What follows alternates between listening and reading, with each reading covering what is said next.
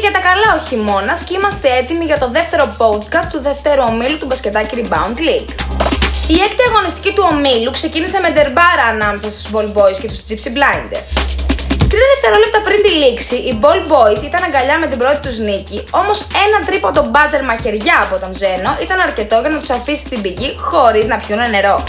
Διπλασιάζοντας τις νίκες τους, οι Gypsy Blinders σκαρφάλωσαν στην πέμπτη θέση, ενώ οι άτυχοι Ball Boys παρέμειναν για ακόμα μια αγωνιστική ουραγή. Στις 20 του Νοέμβρη είχαμε τις αναμετρήσεις ανάμεσα σε Indians Colombians και Bet 365 Neverkupen. Θα ξεκινήσουμε με την αναμέτρηση της Αρκούδας με τους ποτέ κούπα και θα αφήσουμε τον τέρμπι κορυφής για μετά.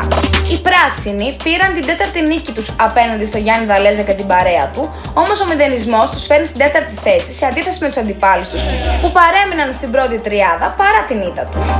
Η Neverkupen έχει σχετικά βατό πρόγραμμα στα δύο μάτς που τη απομένουν για την ολοκλήρωση του πρώτου γύρου και έχει την ευκαιρία να παραμείνει στα υψηλά στρώματα. Η Αρκούδα από την άλλη πέφτει πάνω στους Colombians στην πρώτη τελευταία αγωνιστική σε ένα μάτσο που περιμένουμε πώς και πώς. Η αναμέτρηση ανάμεσα στους Indians και τους Colombians ήταν ακριβώς αυτό που περιμέναμε. Σαν γνήσια σκυλιά του πολέμου και οι δύο ομάδες μας χαρίσαν ένα θεαματικό ντέρμπι. Με 21 άτομα να μάχονται σύνολο σκοράροντας κατά ρηπάς για 40 λεπτά, έβαλαν σε ένα δεκάλεπτο 54 πόντους, πραγματικά δεν ήξερες πού να ρίξεις τα λεφτά σου. Τελικά η αρμάδα του Αλέξανδρου Ρετουνιώτη λύγησε τους Ινδιάνους του Μανώλη Κρητικού και κατέκτησε την κορυφή του ομίλου. Οι Indians αποκαθιλώθηκαν και βρίσκονται πλέον στη δεύτερη θέση.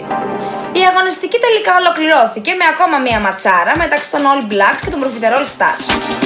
Οι άμυνες είχαν τον πρώτο ρόλο στο συγκεκριμένο παιχνίδι, όπως μαρτυράει και το τελικό σκορ 42-47. Οι All Blacks ήταν οι νικητές της αναμέτρησης, πιάνοντας το ρεκόρ 2-3 των Gypsy Blinders, Flint Tropics και Profiterol Stars. Τα Profiterol μετά την δεύτερη συνεχόμενη ήττα τους υποχώρησαν τελικά στην 7η θέση.